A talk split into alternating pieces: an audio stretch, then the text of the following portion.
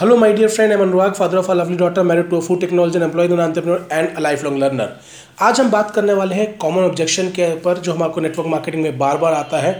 और हम बात करेंगे कि यह ऑब्जेक्शन हमारे एग्जैक्टली आ क्यों रहा है और हम सामने वाले को उसका क्या आंसर दे सकते हैं। और वो ऑब्जेक्शन है I do not have time मेरे पास इस काम को करने के लिए वक्त नहीं है। क्या आपको कभी ये ऑब्जेक्शन आया है? और आपकी टीम में क्या ये ऑब्जेक्शन आ रहा है? If the answer is yes तो इस वीडियो को आखिरी तक देखना ना भूलिए। और अगर आपने अभी तक इस चैनल को सब्सक्राइब नहीं किया है तो इसको अभी सब्सक्राइब कर लीजिए। तो सबसे पहले बात करते हैं कि I do not have time का ऑब्जेक्शन मुझे आता क्यों है? उसकी वजह यह है कि मैंने सामने वाले प्रॉस्पेक्ट को जब मैं इनवाइट कर रहा था, उससे पहले मैंने उसकी सही तरीके से प्रॉस्पेक्टिंग नहीं करी। यानी कि मैंने उसे क्वालिफाई नहीं किया कि क्या वो व्यक्ति फिट है भी या नहीं।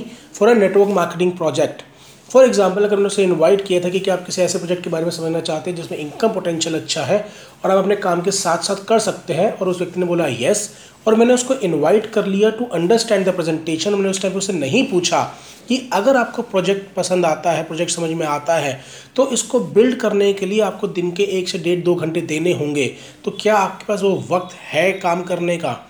99 परसेंट केस में जो हम उसे क्वालिफाई कर रहे होंगे तो इसका आंसर येस बोलेगा।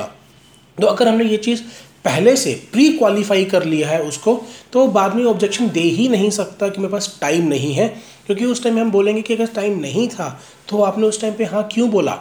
तो अदरवाइज़ हम आपको इस चीज़ की इन्वाइट करते ही नहीं। पर कोई बात नहीं, अगर आपने इस चीज़ को प्री क्वालिफाई नहीं किया है, आपने प्रोस्पेक्ट से बात नहीं पूछी है I do not have time आपने इस बात पे बातचीत नहीं करी थी, और अब उसमें ये ऑब्जेक्शन आ गया है तो हमने क्या बोलना है?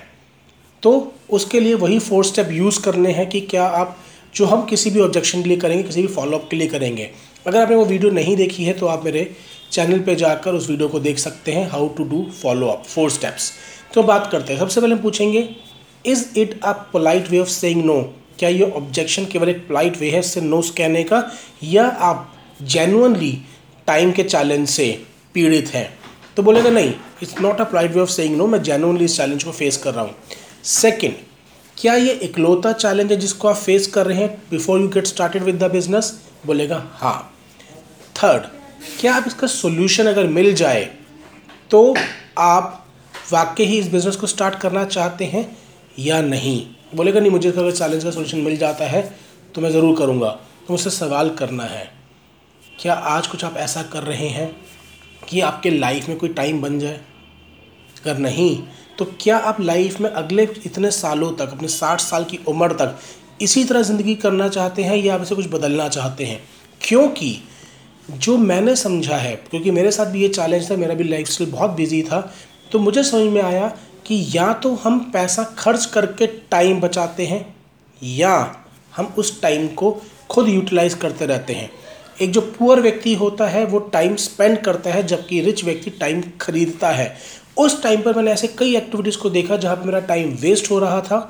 मैंने उनको रीअलाइन किया लाइक वॉचिंग टी लाइक कुछ ऐसी चीज़ें थी जो मैं कर रहा था अपने टाइम को देकर। मैंने उसको आउटसोर्स कर दिया किसी और व्यक्ति को और अपने लिए दिन के डेढ़ से दो घंटे बचा लिए ताकि मैं इस बिज़नेस को बिल्ड कर सकूँ बिकॉज़ अगर आज मैं इस बिज़नेस को बिल्ड नहीं करता तो अगले साठ साल की एज तक भी मुझे टाइम से ये चैलेंज आ रहा था।